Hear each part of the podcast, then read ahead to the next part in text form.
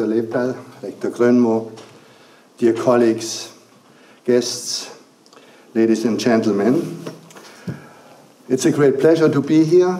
We enjoy being here. Thanks for the great hospitality we already enjoyed over the last two days. And uh, it's not only interesting, but also pleasant to learn about this new uh, universities with its two campuses and in this beautiful region.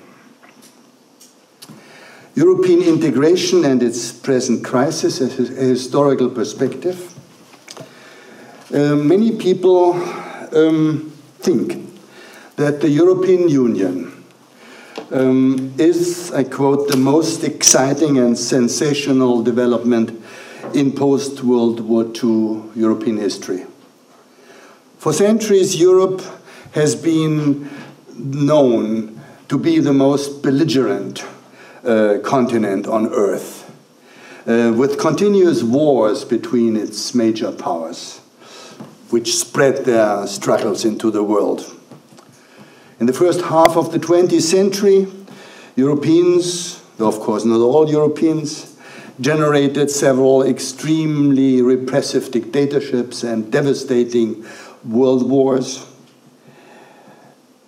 In the second half of the 20th century, however, Europe seems to have become another continent, increasingly unified, an area of peace, constitutional government, to some extent democracy and welfare. Some of us think that building this new Europe uh, has been the single most important lesson which the contemporaries learned uh, from the second, in the second half, from the first half of the 20th century. But in recent years and in the present moment, it doesn't look that good. The process of European integration seems to be in trouble. Within several member states, uh, anti integration forces are on the rise, and serious voices discuss the possibility that Europe may disintegrate again into its parts. National identity and even nationalism seem to come back. Maybe 100 years from now, historians will look back on the late, late 20th, early 21st century as, a, as one lucky but exceptional period in which Europe managed to unite and be stable before turning back into its century old habit of disunity and conflict. This is the question I, which I want to discuss from a historical point of view, uh, using the notion of challenge and response. I want first to discuss how European integration started between the late 1940s and uh, mm, the Treaty of Rome 1957 which led to the European Economic Community of 1958. Um, I will then concentrate on the period between the mid 1980s and about 2005 2007, when something like a relaunching of uh, the European Union took place, including the transformation of the European Economic Community into a European Union in 1992. And of course, the extension to the East. And then I will talk about the present crisis of integration. Finally, I will draw some conclusions um, with respect to the topics democracy, capitalism, and crisis. I think I will skip the last uh, uh, paragraph due to problems of time. So the idea of the European Federation is old, uh, has been voiced again and again since the 16th century, but without effect. The idea got stronger in the 1920s as a reaction to World War I, and again during and right after World War II, for instance, in anti fascist uh, resistance groups uh, since the early 1940s. But concrete steps uh, towards European unification were not taken before the beginning of the Cold War. It was in late 1946 and early 1947 that the United States um, started to give priority to a policy of containment, um, of anti Soviet, anti communist containment. And it is in this context that the United States started to favor a quick recovery of uh, Western Europe, including the defeated Germans as far as they lived outside the Eastern uh, influence.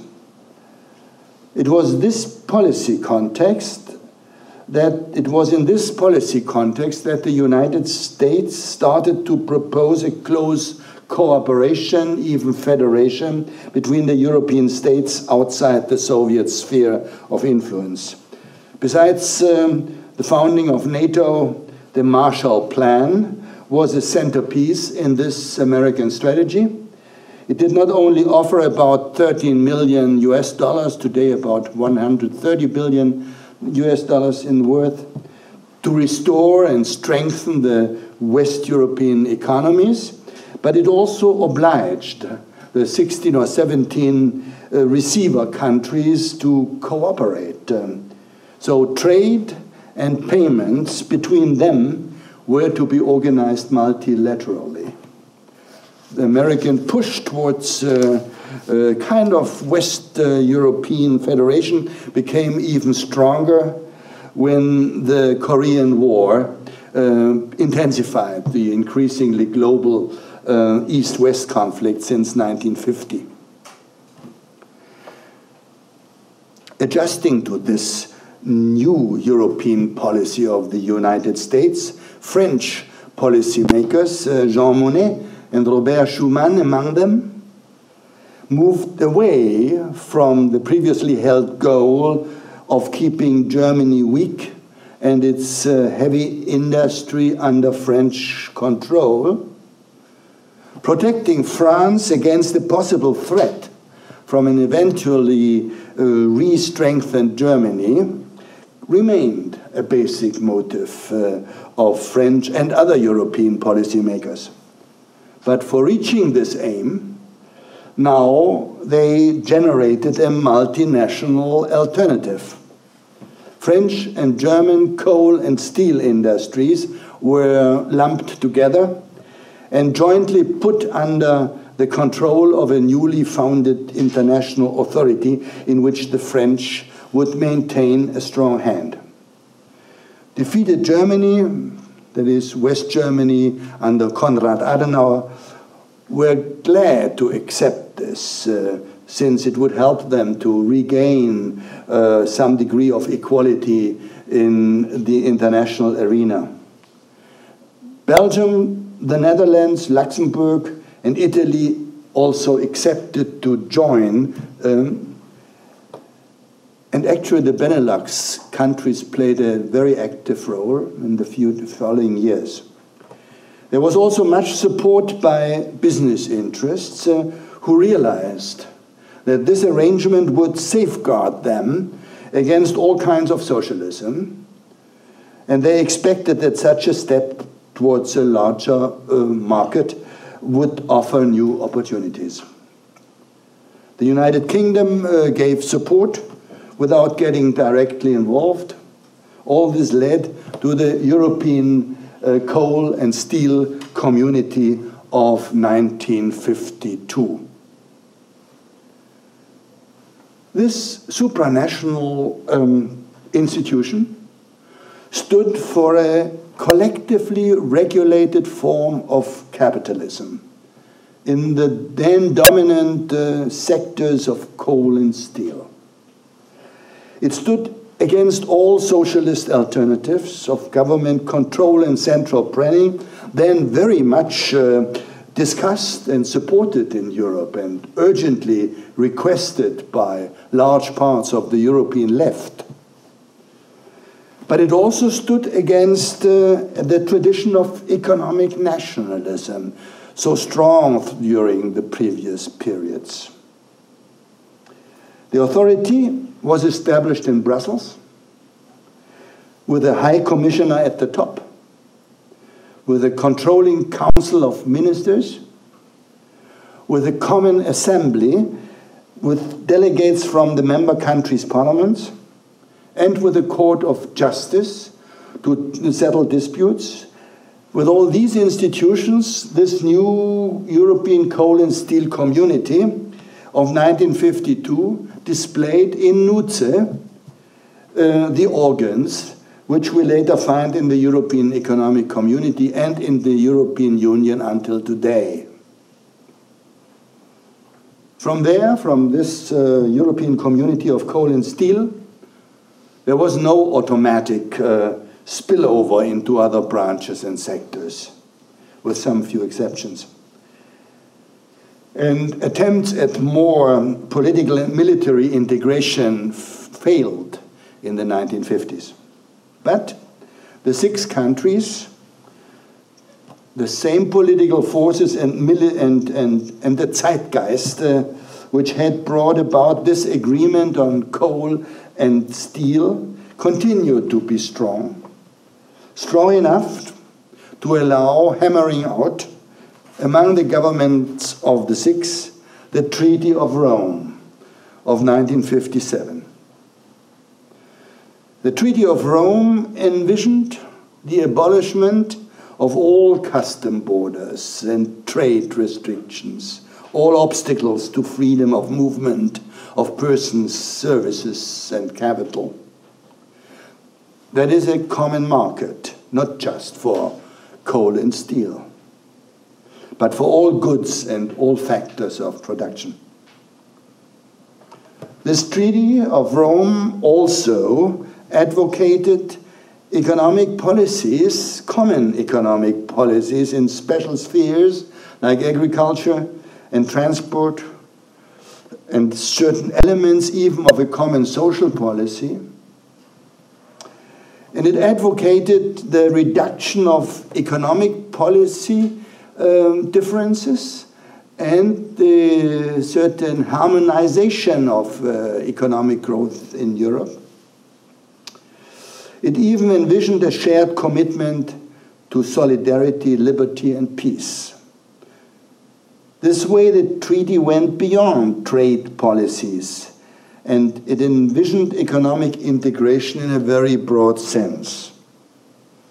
And the, the treaty, of course, obliged its six uh, signatory states, but it clearly looked beyond them at Europe as a whole without defining its borders, by aiming at, I quote, an ever closer union among the peoples of Europe. This was a far reaching, very ambitious document. It would take, it would take decades to accomplish the aims it spelled out, but it has never been reversed. And it created dynamics beyond itself those who did not join felt it to be helpful also to join forces, though to a more limited extent. In 1960, seven other European countries founded the European Free Trade Area, EFTA, three Scandinavian countries, and the United Kingdom among them.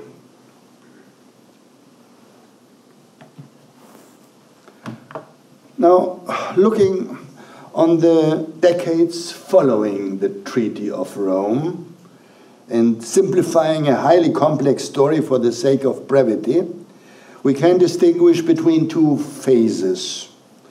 A period of relative stagnation in which elements of crisis built up because the community was unable to adjust to major challenges and um, of the time, until the mid 1980s, roughly. And secondly, a subsequent period uh, of major reforms, which amounted to something like a relaunching of Europe between the mid 1980s and let's say 2007. The single act of 1987, the Maastricht Treaty, creating the European Union in 1992, the extension of the Union towards the East, and the Reform Treaty of Lisbon, 2007, are the most important dates to remember. Extension was controversial, highly controversial. But in 1973, the United Kingdom, Ireland, and Denmark entered, while, Den while Norway abstained. In 1981, Greece came in, and in 1986, Portugal uh, and Spain. So the community of six uh, developed into a community of 12. Its heterogeneity grew. The finding of consensus became more difficult. This made the need for internal reform even more urgent. In order to accomplish the aims set out by the Treaty of Rome and at other occasions, the community needed some streamlining of decision making processes. But the major players blocked one another, and not much happened until the mid 1980s. There was increasingly another problem of governance which plagued the community. In the 80s, more than in the 50s. While the number of issues and topics to be decided in Brussels continuously grew, the democratic basis of these decisions remained extremely weak. Although the members of the European Parliament uh, since 1979 were elected directly, the influence of this parliament remained very limited. The main power was yielded by non very, not very transparent intergovernmental bodies or by commissioners and civil servants appointed but not elected. But over the decades, European public opinion in several countries became more demanding with respect to democratic principles.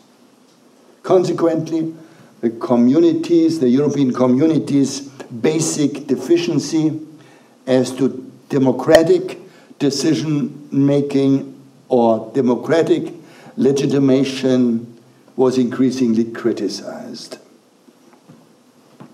Most important, the economic landscape in which the European community acted profoundly changed.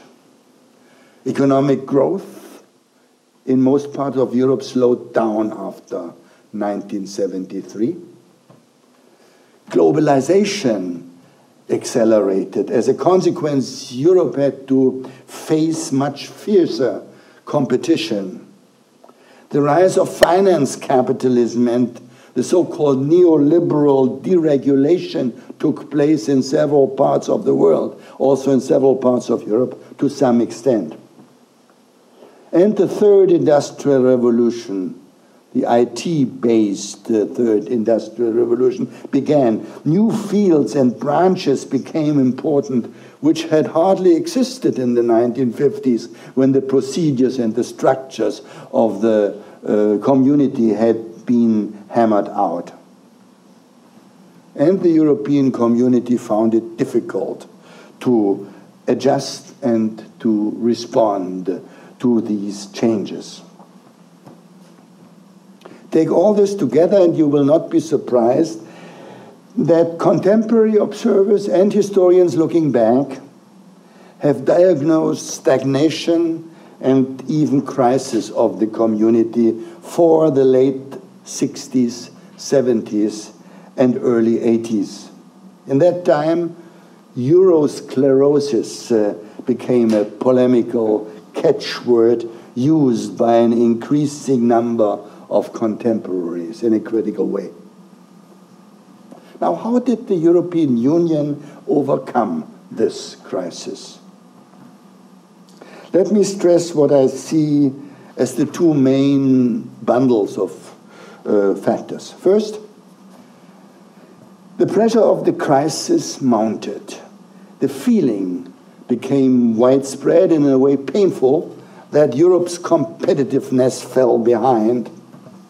At the same time, a new constellation of political leaders um, made a difference. Jacques Delors, an extremely able and inspired policymaker, became president of the Commission in 1985. His bold but uh, systematic initiatives were fully supported by Helmut Kohl and Francois Mitterrand, the German, West German Chancellor, and the French Minister President, who by then had learned to work together very well, and both of them were convinced Europeans. A new fresh wind started to blow in the community. The Schengen Treaty of 1985 abolished uh, border controls, first among five West European countries. Later on, others joined.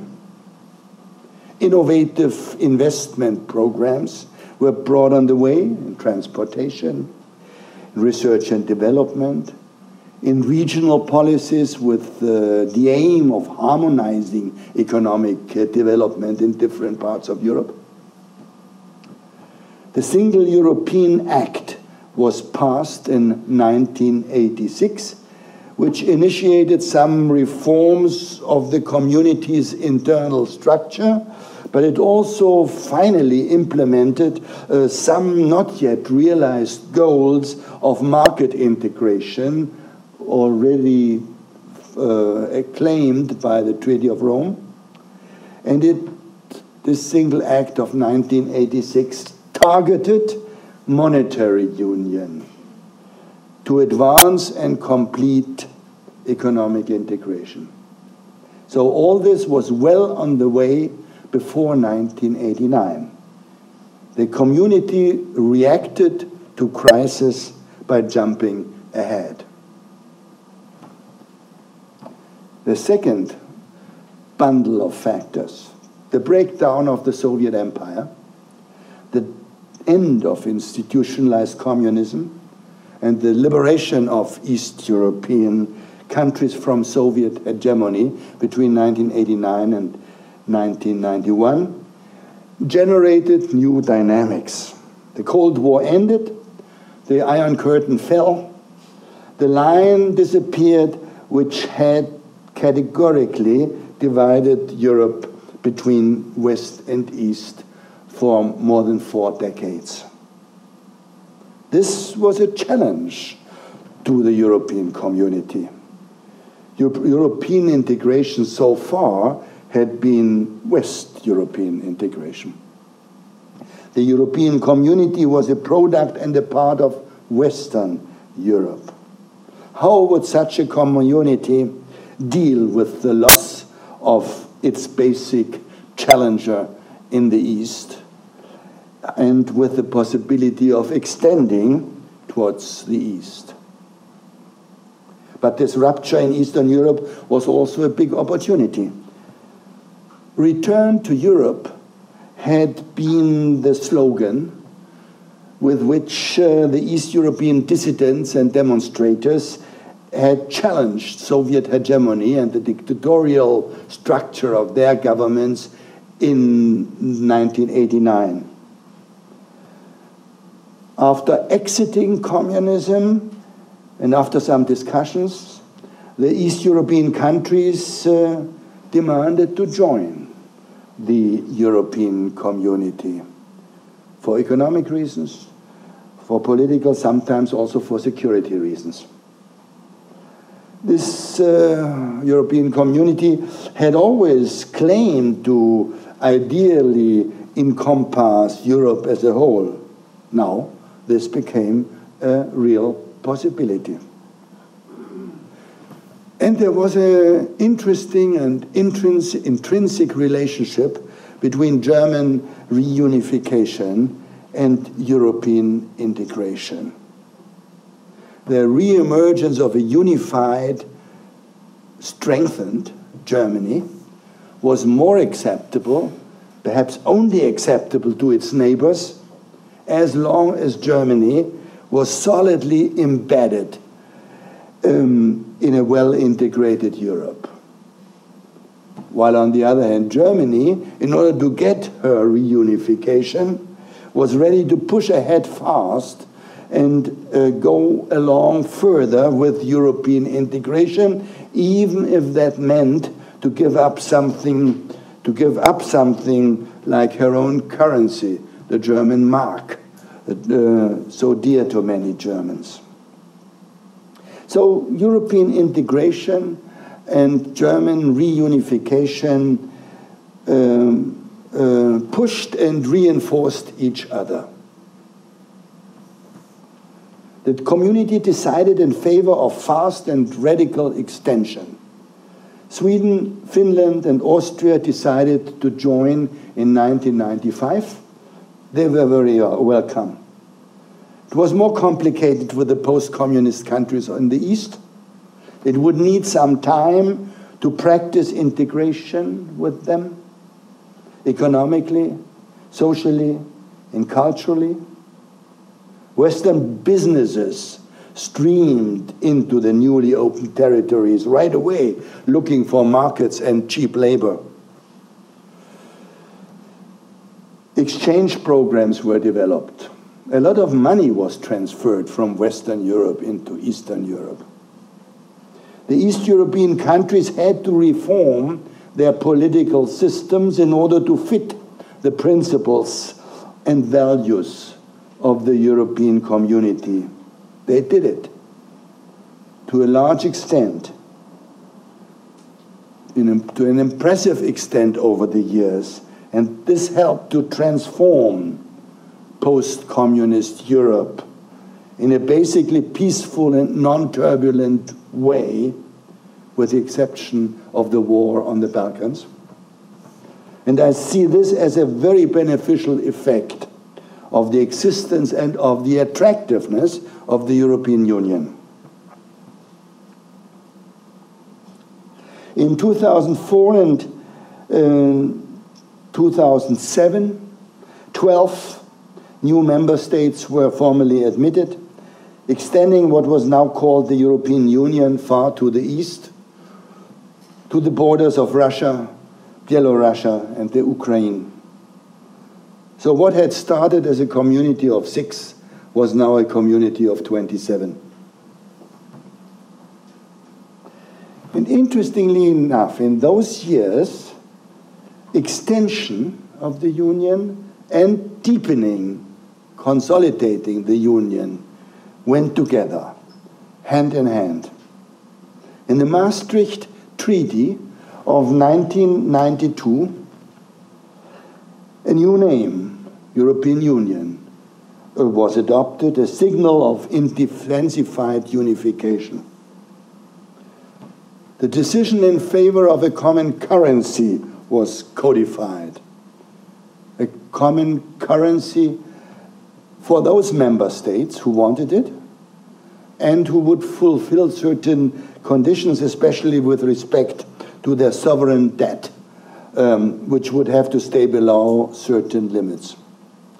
A strong European Central Bank was uh, founded, and in 2002, the common currency, the euro, became reality, first for 12, now for 17 members. The supranational elements of the Union, in contrast to its intergovernmental elements, uh, uh, was strengthened, were strengthened. And its ability to reach common decisions on relatively democratic grounds was improved by upgrading the role of the parliament in the Treaty of Maastricht 1992 by extending the number of policy fields in which qualified majorities, majority decisions would do, and anonymity would not be necessary. and by making it easier to further advance in two or more speeds. That means, for instance, some member states, but not all, have joined the euro. Important members like Britain and Sweden decided to stay with their own currencies. Or the Schengen Agreement binds most uh, member countries, some others too, but not all. This way, the union's flexibility, but also its heterogeneity, increased. Over the years, Brussels had tried to broaden its responsibilities by, extend, by expanding and extending the number of policy fields in which Europe wide cooperation could and should take place beyond the community's core business, beyond uh, uh, economic and financial concerns and flanking policies. Now, 1992 and following years, justice and home affairs were added, and to a limited extent, foreign policy.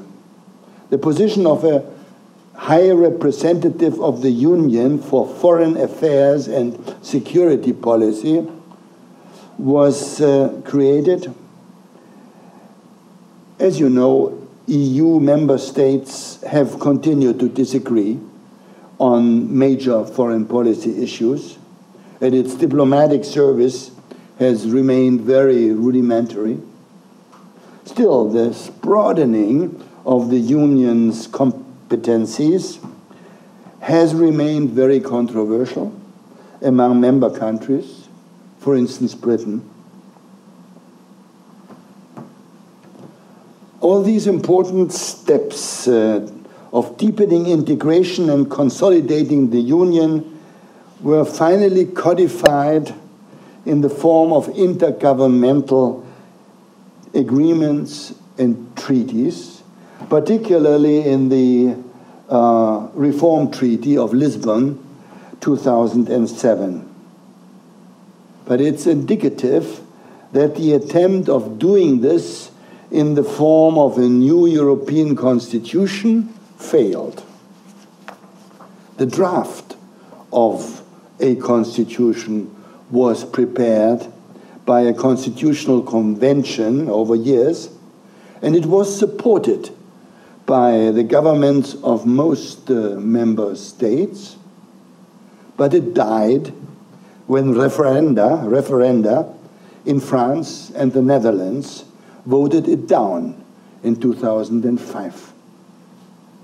The fate of this constitution makes clear that popular resistance against continuously advancing towards an ever closer and ever more penetrating union had not disappeared at all, but was perhaps growing again towards the end of this phase of um, about 20 years in which the integration of Europe had been promoted and accelerated so much.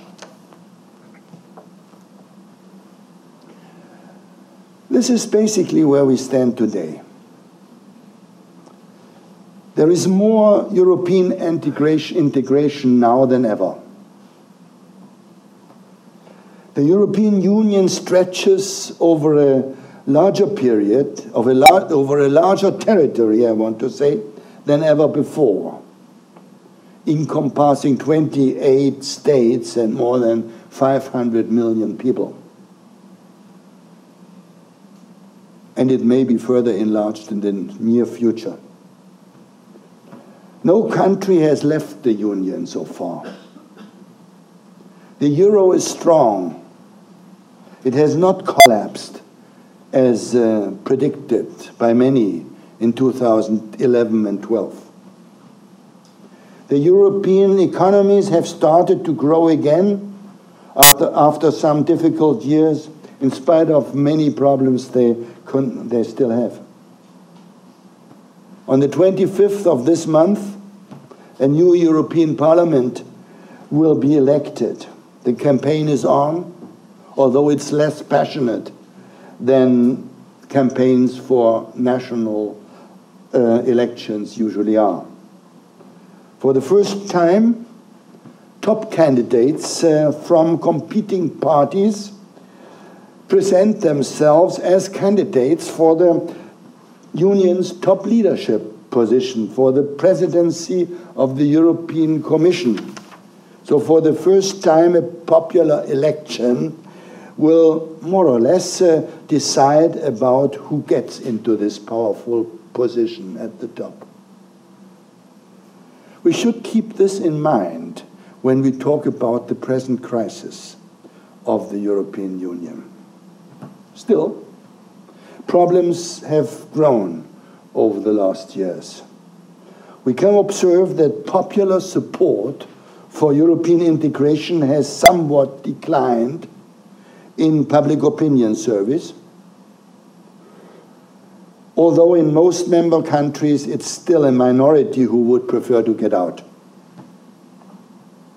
In most countries, political positions, groups, and parties have gained weight which define themselves as Eurosceptical or Euro or of Europe, crit, uh, uh, Eurosceptical or critical or hostile vis-à-vis -vis, uh, uh, European unification and advocate basic change either by some form of re-decentralization uh, that is more autonomy for the single nation states or by advocating leaving the union, or by advocating breaking it up altogether. These are minorities, but uh, analysts think that in the upcoming election, taking together these, uh, these uh, critical uh, groups and parties might get some as much as 20 percent. The British government, under domestic pressure, has promised to hold a referendum about whether to leave the Union after renegotiating its terms and getting some power transferred back from Brussels to the uh, nation states. Harsh criticism and strong protest uh, is voiced in several countries against some policies of the Union, for instance, against the amount of financial transfer it organizes into crisis ridden member countries, or the opposite, uh, against the austerity um, policies dictated by Brussels to those who receive these bailouts. Brussels or Europe is held responsible for different grievances like mass unemployment or rising inequality or the influx of immigrants, Europe serves as a projection service surface against which one can blow off one's anger. National prejudices and stereotypes reappear in the political arena and can be instrumentalized for populist purposes. And serious authors, intellectuals, social scientists uh, analyze the internal contradictions uh, of the Union in sometimes in an alarmist tone, especially the unsolved problems of the Union's political economy, its democratic deficiencies, and sometimes its artificial abstract character. And even within the still huge pro integration camp, um, people are less certain about how to define the finalité, the ultimate goal of this process of integration. Should it be some kind of United States of Europe? There are those who support this view, continue to support this view, but there's also many who also many who doubt it. Maybe we have to redefine the aims and maybe we should be striving for a more hybrid uh, solution. After all, the national states are not going to go away, and uh, subsidiarity may be an important principle. Now, these are the phenomena which prompt some observers to speak about a crisis of European integration today. What has happened? I think most important was the sequence of financial and economic crises which, are, uh, which were initiated by the collapse of 2008, which in the European Union, especially in the uh, Eurozone, developed a specific dynamics uh, and became a specific burden. Like in the US and in the UK, major Eurozone countries uh, housed banks and investment firms and other financial institutions uh, which were part of the risky and irresponsible speculation waves um, which led to the breakdown of 2008. Here in the Eurozone, like in other parts of the world, not everywhere, some of them were about to go bankrupt, but succeeded in convincing governments that they were too big or too important to fail and that they needed to be bailed out with tremendous sums of public money. In the Eurozone, like in other parts of the world, the government stepped in and shouldered the crisis, which raised the public indebtedness to unprecedented levels and burdened both the budgets and the future of these countries, very much to the anger of many citizens. Again, these were problems not specific to the Eurozone uh, or to the European Union. But in the case of the Eurozone, these unpleasant aspects of the most recent capitalist crisis led to some additional ills and uncovered some structural weaknesses of the Eurozone architecture. First, being part of the Eurozone, although economically very weak, some countries at the southern periphery or at the periphery, like Greece, managed over the years before 2008, managed to take up loans and accumulate sovereign debt to an extent they would never have been able to collect if not under the umbrella of the common currency. This, the construction of the euro made such a misdirection of resources possible, even invited it.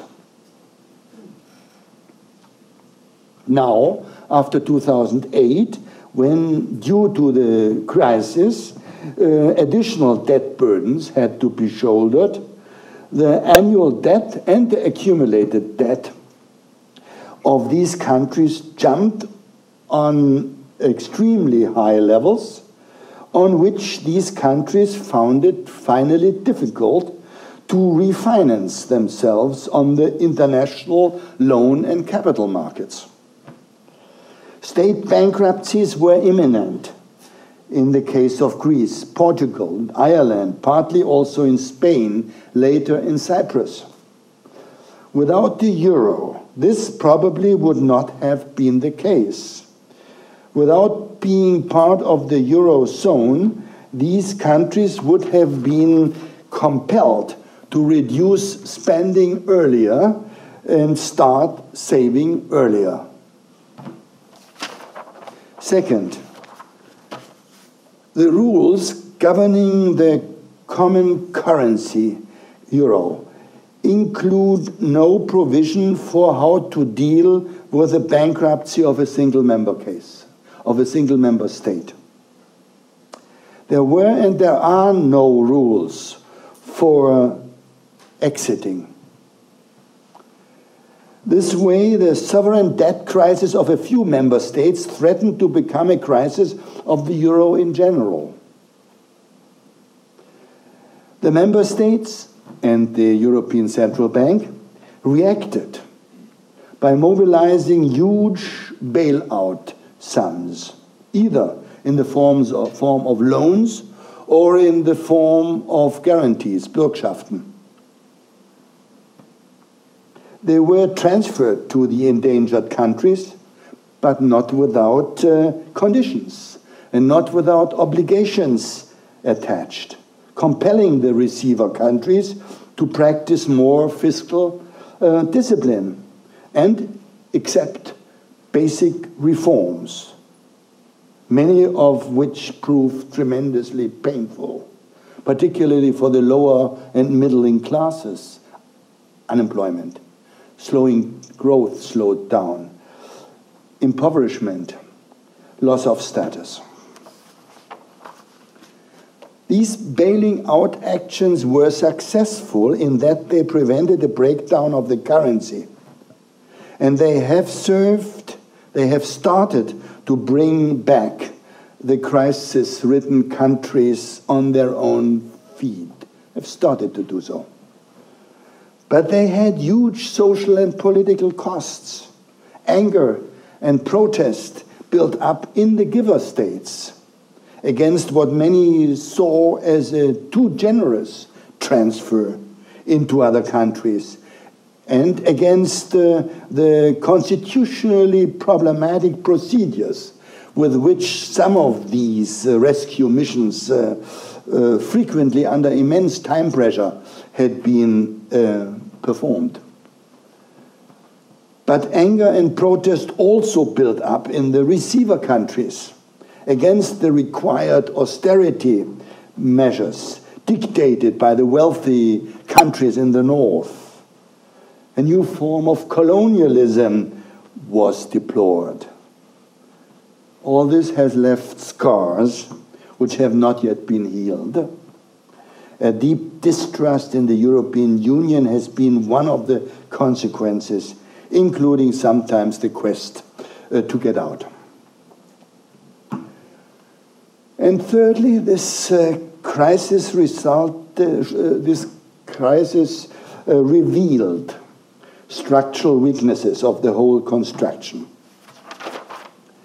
As economists had protected and warned against when the euro was installed in the early 1990s, basically on political grounds, it is tremendously difficult, if not impossible, to have a common currency without a common fiscal policy. But the member states of the Union continue to be nation states, which resist giving up core elements of their sovereignty. And budget decisions are seen as belonging to this core of uh, sovereignty. Now, in the crisis, this contradiction became painfully visible. It became also clear how different the European countries, how different the countries within the Eurozone really still are, and that the 10 years under a common currency have not reduced these differences, but sometimes on the contrary. So, what can be done? Some observers and politicians, many neoliberal economists among them, advocate to shrink the Eurozone in order to make it more sustainable, or to divide it up, or to give it up altogether.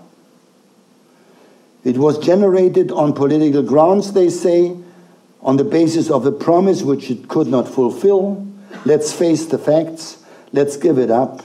It will be to everybody's benefit, at least to the benefit of the giver countries. But an even larger group, mainly of, um, of advisors and policymakers, many politically thinking persons among them,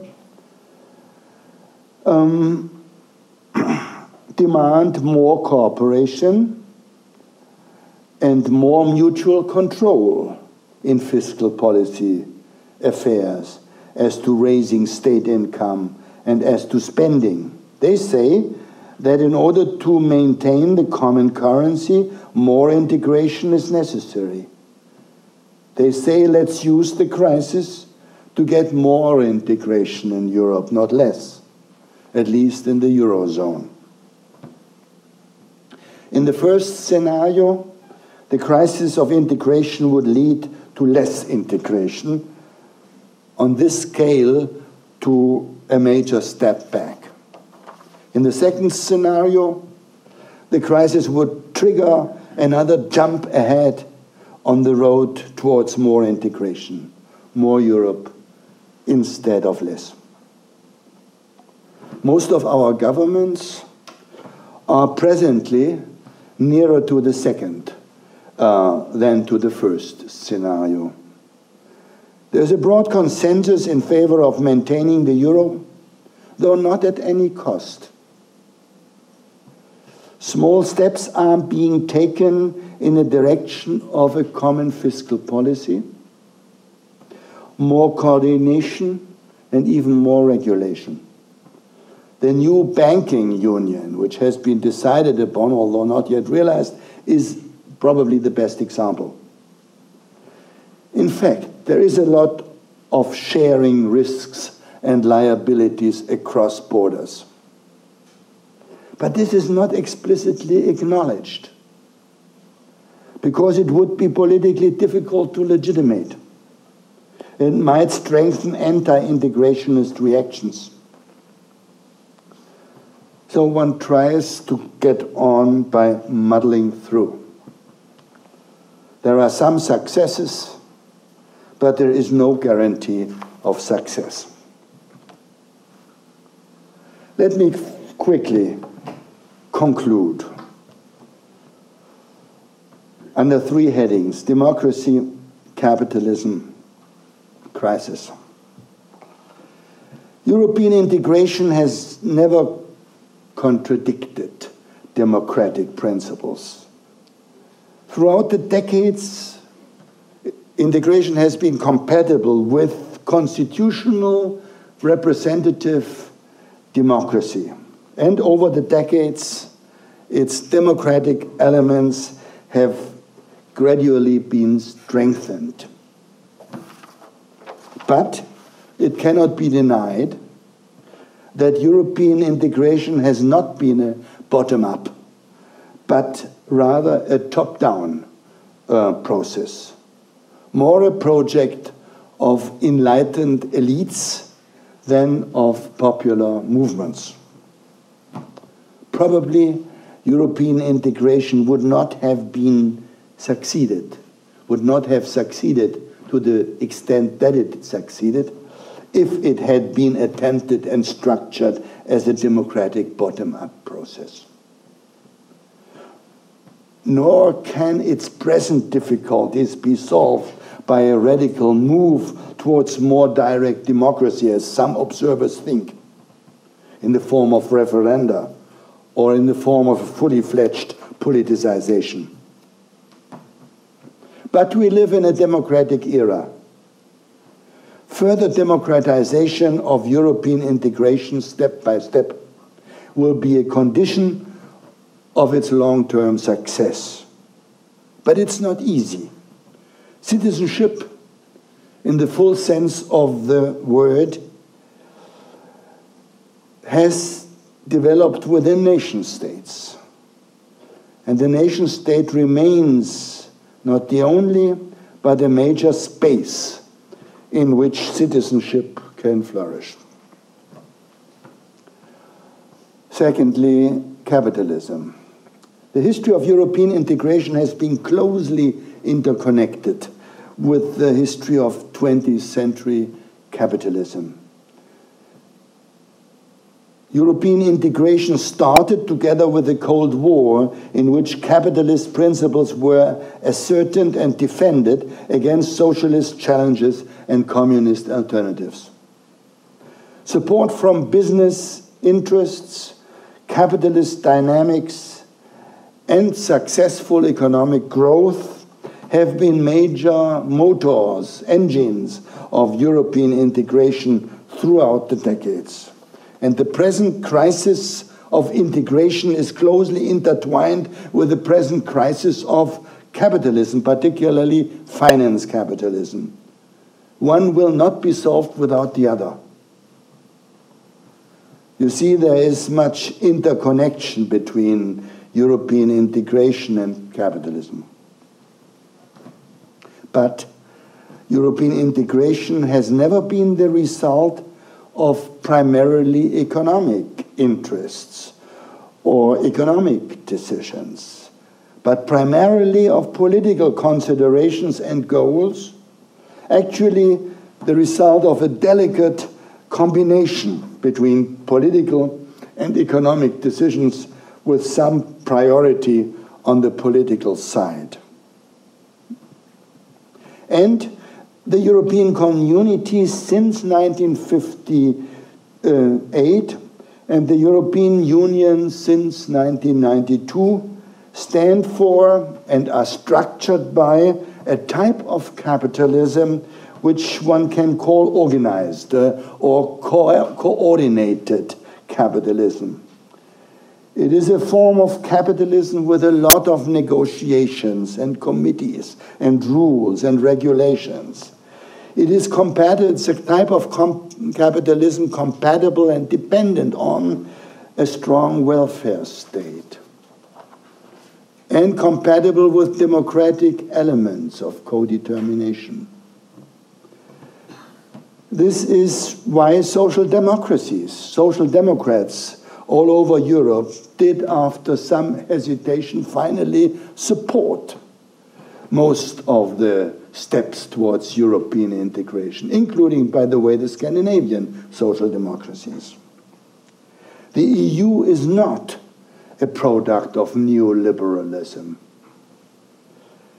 Yes, it was influenced by the neoliberal zeitgeist of the 90s. It had to. But it basically resisted it and survived. The EU was not born in a neoliberal mood. It was always more than a mere free trade area. The capitalism for which the Union stands is not the Anglo American model of market radical capitalism. At the same time, the organized capitalism of the European continental type clearly also differs from state, social, from state capitalism as we observe it in East Asia or Russia or other parts of the world by limiting government, by due process of law, and by guaranteeing a degree of autonomy to markets and civil society. This type of organized capitalism, for which the EU stands in the way also most Scandinavian countries stand, needs further development. It still has to find better ways of dealing with the explosive effects of globalization. But in the light of worldwide comparisons, it nevertheless may be our best hope. Finally, a word on crisis and on the core mechanism of European integration. European integration has not been a step by step implementation of a grand design or a blueprint in the heads of policymakers and elites. Rather, it has been a process driven by the rise of ever new problems and newly engineered solutions to these problems. Original driving forces have disappeared. The Cold War, as an example, or become much weaker. The memory of the catastrophes of the Second World War and around, another example. But other constellations have emerged which have replaced the original driving forces and turned out to be equally powerful. For instance, globalization, which makes any return to the nation state as the sole or dominant frame of action a hopeless um, regression. So, and also over the decades, the internal coherence, the practical interdependencies, the convergence of Europe have clearly become stronger, more effective. Partly a product of the European communities and European Union's policies. And clearly, at the same time, an important condition for further integration in the future.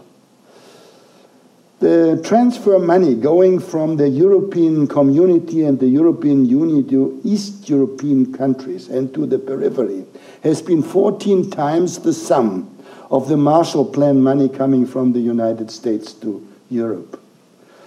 The budget of the European Union in the mid 1990s was 30% uh, um, um, meant for transfer money from the richer countries to the poorer countries.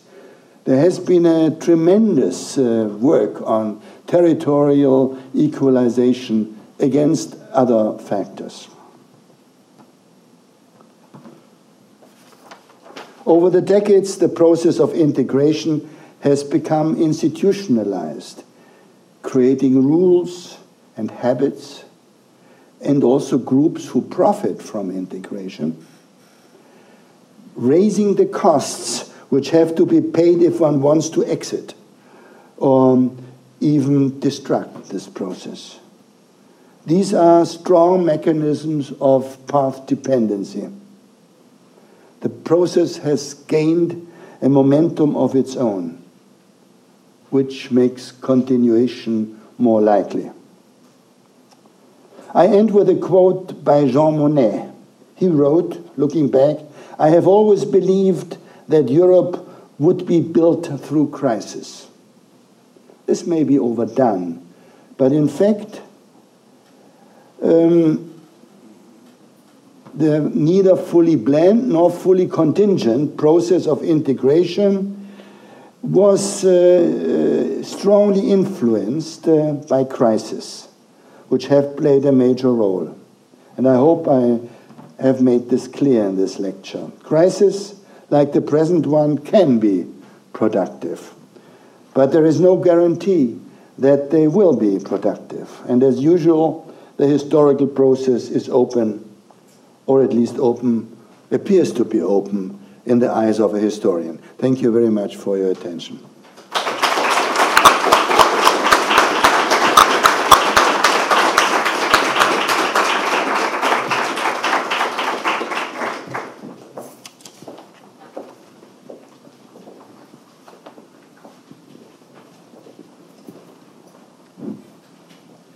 Thank you uh, very much for, again, a very elegant, elaborate, and interesting lecture. Um, elegant is the first word that comes to my mind when I hear your lectures because they're so well structured and they form so strong uh, sentences and theses and arguments. So it's easy for not only people who listen to them, but people who study them and, and work along the same line as you to to, to grasp your points and bring them further. That's my experience, not only as a young scholar that way back, but also also today when when uh, I listen to uh, and guide young students who uh, read uh, your work.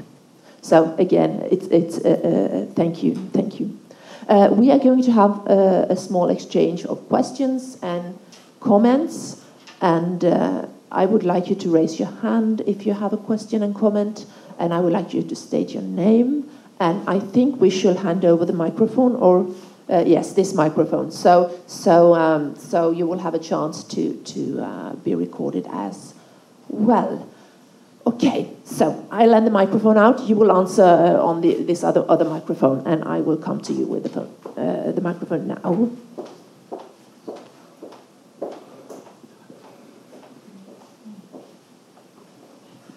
Thank you. Uh, my name is uh, Jarle Trondal uh, from University of Agder. I think that, thank you for a very nice presentation. Um, uh, on the last point of crisis and uh, advancement, I think crisis is a, a, nice opportunity to study the effects on the sustainability, sustainability of, of the process of integration. Will it stop? And it also asks questions about the sustainability of the system. Will it break down? And from your lecture, it seems uh, uh, that uh, you're negative on both, in the sense that this process will not stop and the system will not break down. Uh, and the question is then, is the EU particularly good at, at surviving crisis compared to other systems? And if so, why? Uh, and it seems one of the answers that you suggest is that uh, the crisis is, in a sense, embedded into the EU system. It was born out of crisis, and it is um, it's a um, lot of um, rules, traditions, path dependencies uh, for uh, tackling crisis uh, through summit governance, through the trust among elites in committees, as you suggest, uh, and in a sense that the crisis rescued the EU more than the other uh, opposite. That crisis make uh, uh, at least the elite call for more common regulation and more common capacities. But could it? So that's one, uh, one suggestive explanation for why the EU might be very good at tackling crisis and learning from it. But could another explanation in addition be that the EU is a very advanced government system with a high degree of specialization. Uh, or you can, so, so if, if the EU is a very advanced kind of government system with a lot of loosely coupled uh, policy areas, we could assume perhaps that a crisis such as an, an economic crisis only affects certain parts of it such as so in the for example in the European Commission that certain DGs would be heavily influenced and stressed by a crisis, whereas in other parts of the Commission there will be business as usual. If you look at the statistics of, of legislative uh, legislative output, it has not declined in most of the DGs uh, in the EU. So would that be a, a possibility also for an explanation? that a crisis does not necessarily affect the system as a whole, but parts of it.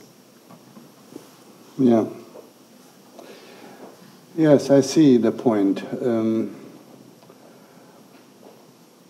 in the case of Greece, it has been discussed quite a bit. I do not know the internal papers, of course, but what you could get from the media, and there's a lot in the media on these things there was the idea why don't we cut losses and get rid of Greece? It's such a hopeless situation. They have lived over their, beyond their means tremendously for 15 years. And it's so hard to see how the necessary reforms can be uh, put through. But the decision went into the other direction. Although Greece will be a place into which money has to go from other parts of the European Union for a long time to come. And every knows, everybody knows that. The Greeks know it too. Uh, nevertheless, it has been decided to uh, not to try to split them off. Why? because apparently this confidence in the euro rests uh, also on the relative success of parts of the system. It may mm, get uh, showing that the system at large cannot even defend such a small part of its own uh, questions its uh, credibility with respect to investors, markets, and, and other groups around. And so the damage produced from getting rid of some parts for the whole may be larger in estimation than the, profit, than the advantages you might have by uh, separating yourself from a very problematic part. So it seems to me that uh, mechanisms which allow localization of crisis are not well developed in the European Union. Its strength depends on its interdependencies. Um, this does not mean by necessity to keep all the members in. Maybe one should work on developing mechanisms which might make exit easier.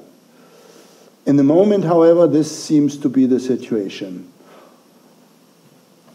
One more sentence. It may be different with respect to different policy areas. Maybe we should learn from the recent crisis that the European Union should not aim towards an ever increasing number of policy fields for which it wants to be responsible. Maybe it should concentrate on certain core businesses and leave the other things to the nations, to the regions, uh, to the local autonomies. And in this sense, we might be able to disaggregate crisis functionally, although it might be difficult to disaggregate crisis regionally.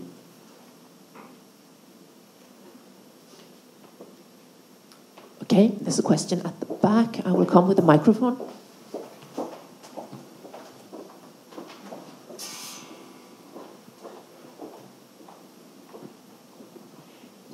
Thanks a lot. Uh, my question is actually you start up your talk by talking about uh, the peace and EU, the importance for, uh, for bringing the EU as a part of the peace process and, and a peaceful period in Europe. Uh, then you talk about the integration by the end of your talk. Are, we sure that more integration will get equals peace in Europe, or are we and less conflicts? If we look into Ukraine today, is that a reaction from the East on more integration in Europe, or what do you think about the borders and what happens if we integrate even more in European Union? Different speeds, I think, are indispensable for such a heterogeneous and complex body. They are on the way. They have the differences of speed, to use this metaphor, have increased over the last uh, decades. And I think it would be wrong to try to pull this back uh, for the sake of more homogeneity. And uh, it follows from the high degree of internal differentiations, not only differentiation in economic terms, but also in terms of culture, history, customs, uh, political priorities. However, this makes governing the whole system more difficult.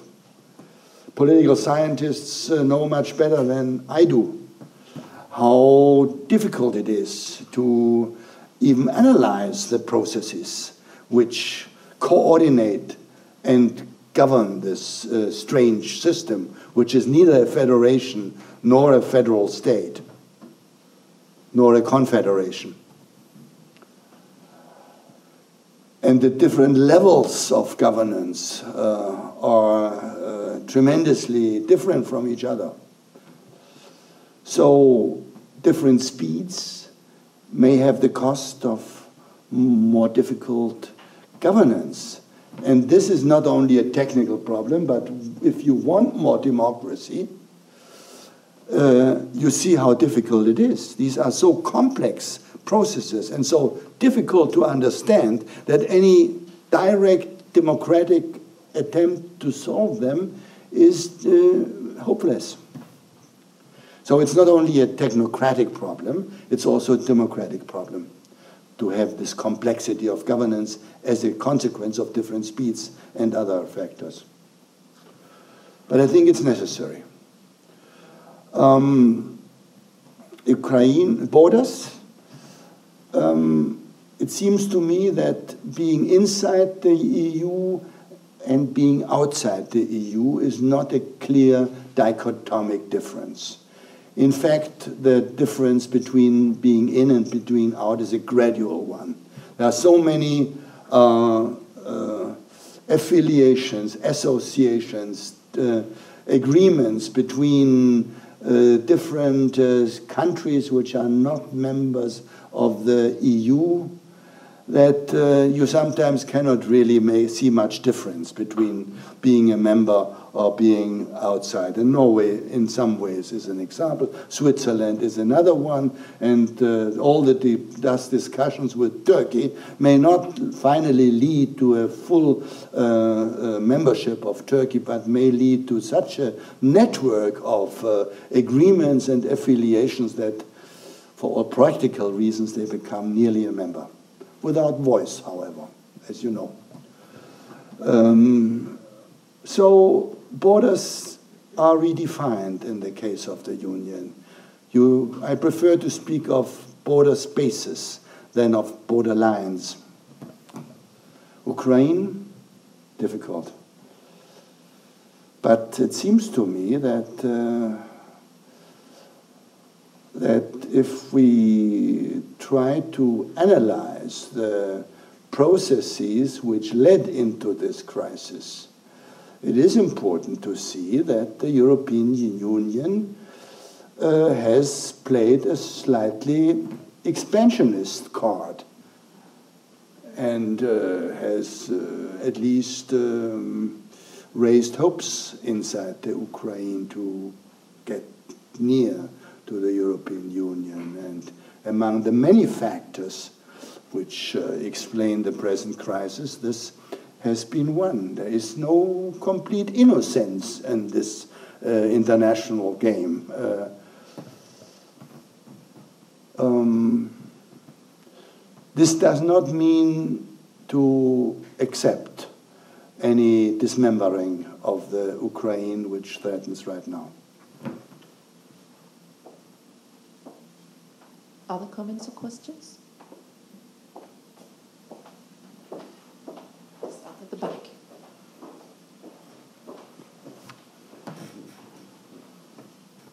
Thank you very much for a very interesting talk and for your very good answers. It is, um, we are in a university, and as such, it's interesting as part of a country that's not inside the EU to, to, to be a member of, of certain arenas, as we are within the, the research projects that you, or the, the within? instrument within the instruments that the EU have uh, yeah. taken um, into their hands uh, within uh, research and education. Yeah. Um, we, uh, we, we can see the benefits of such a system where we can partake and build networks and, and build fellowships and arenas like the ERA, the, the, the European Research uh, Area. Um, we've also seen that um, the consequences of uh, greater numbers of European youngsters getting higher education. And will this backfire as we see that a growing number of the unemployed youngsters in Europe are highly educated and also unemployed? Do you have any sort of ideas about or thoughts about this? In Germany, we have this debate right now. And uh, it was interesting to see that uh, uh, speakers on the left, uh, left of the center, social democratic uh, uh, environment, came out recently, once some months ago, saying let's not overdo our attempts to get people into the universities. Uh, uh, there are other forms of qualified education and training which are worthwhile to be supported. And in the German case, it's the so called dual system, which combines practical apprenticeship in firms and uh, with shops at, uh, in the practice, on the one hand, with certain kind of vocational school training paralleling it. Um, and uh, as far as the labor market uh, uh, sh shows, uh, there is in, in, our demographic situation where our population is not anymore growing except by immigration. Uh, there is increasingly uh, the danger that uh, skilled um, skilled technical and manual labors uh, is lacking.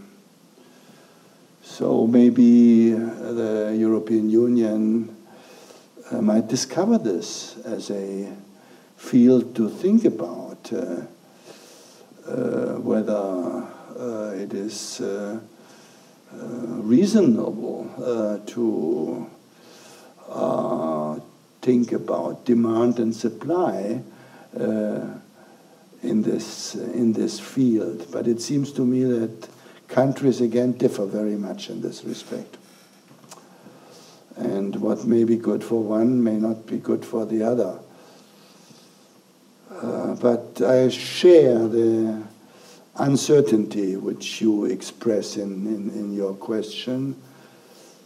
And it seems to me that uh, there is not yet enough open discussion about the question whether the long cherished drive towards getting more people into tertiary education may have been very reasonable for a certain period of development, but one may reach a point where one has to rebalance these uh, attempts. Um, you said that there is no exit possibilities or no, no rules for exiting the union. Uh, and I was thinking, you know, when you grow from five members to 20 something, the um, it seems a bit naive to think that the situation wouldn't arise when that somebody wants to get out again. There are a lot of rules for entering. So, so why, why do you think there is no rules for exiting?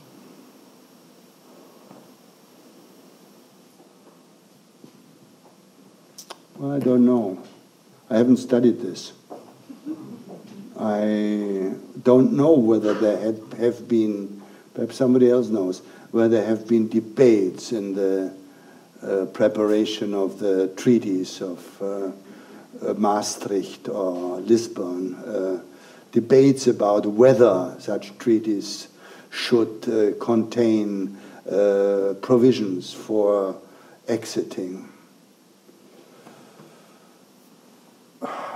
It could be that uh, you don't want to open such a door uh, because it might be inviting people to use it. And if you want to build such a as close union as possible, you may not want to have such a door. In fact, this kind of thinking has been influential throughout the history of this integration people in the around 1990 could know, and I think if they really dealt with the uh, with the issues, they knew that it would be tremendously risky to have a common currency without having a common fiscal and economic policy. But then you try, you hope that the crisis which will emerge will lead to the next further step instead of moving back.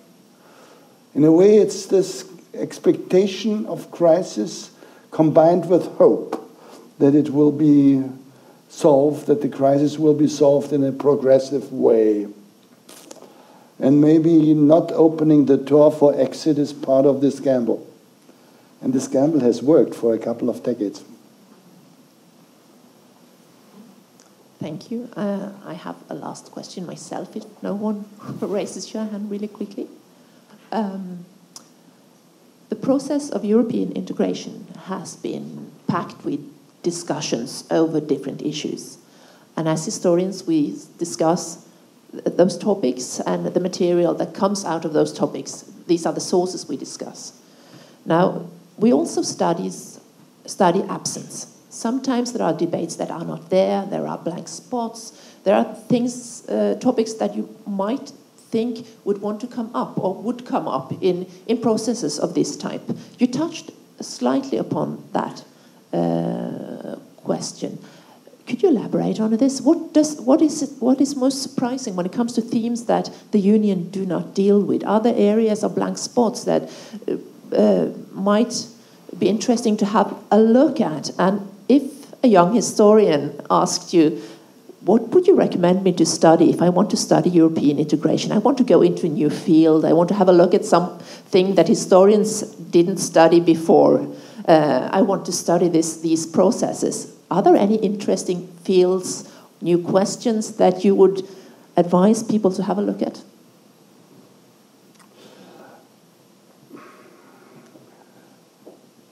In history, um, the move towards global history has been a major drive and partly innovation over the last 15 years or so. That doesn't mean that most historians are nowadays global historians, they are not. Uh, nor does it mean that I ask uh, that I would, you know, urge uh, people to, to, to, to change into global history.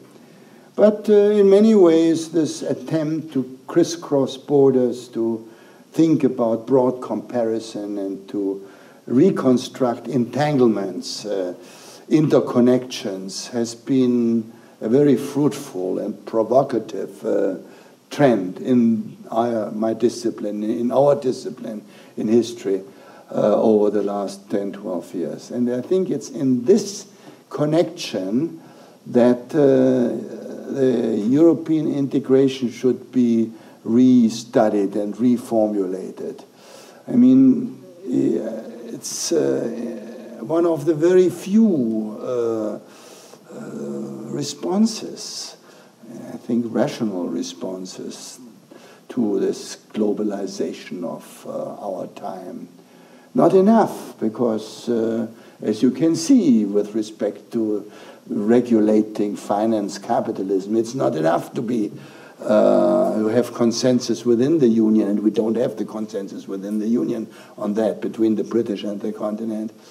But even if we had, uh, it would be different in New York and in Singapore as far as the uh, regulation of uh, uh finance uh, practices are concerned. So, Europeanization, even if it worked, wouldn't be enough to solve this problem of an increasingly globalized capitalism.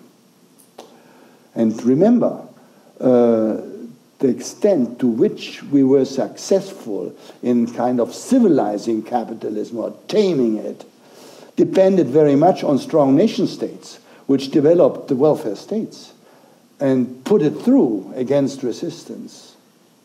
And now we have a globalized capitalism, but not really a transnational stateness, which would be al pari or which would, would be strong enough to check these uh, uh, uh, market-based capitalist processes.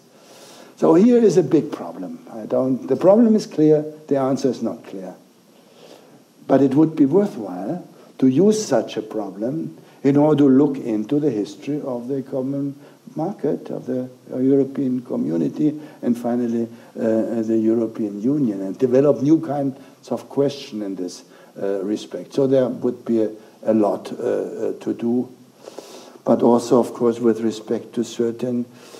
I mean, why was there? Why is there no exit provision in these things, in these treaties?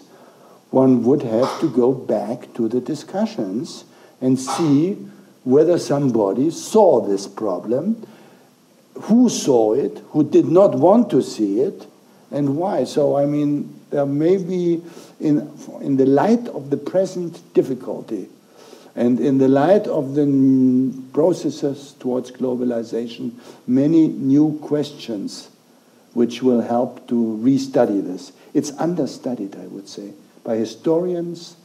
The process of European integration is not well studied. There are major books, of course, and uh, but it's much economists and political scientists have done more on that, and historians still have a lot to do. It's also, of course, interesting to look into those countries which were invited to join and didn't want to join. and uh, that's, uh, but you know, there must be, of course, a lot of literature in Norway on that, which I am not, it's not accessible to me. Thank you again. Uh, again, you have reminded us that we can't understand uh, present day society well without including a historical uh, perspective. And now this perspective is not complete and it's not one, it's many perspectives, but they are still historical. Uh, thank you. Thank you very much. It's a pleasure. And thank you for organizing this. And many thanks for the hospitality and for the invitation, uh, both uh, thanks to this university and, of course, to the Holberg uh, uh Foundation as well. It was a great uh, pleasure and honor uh, to come back.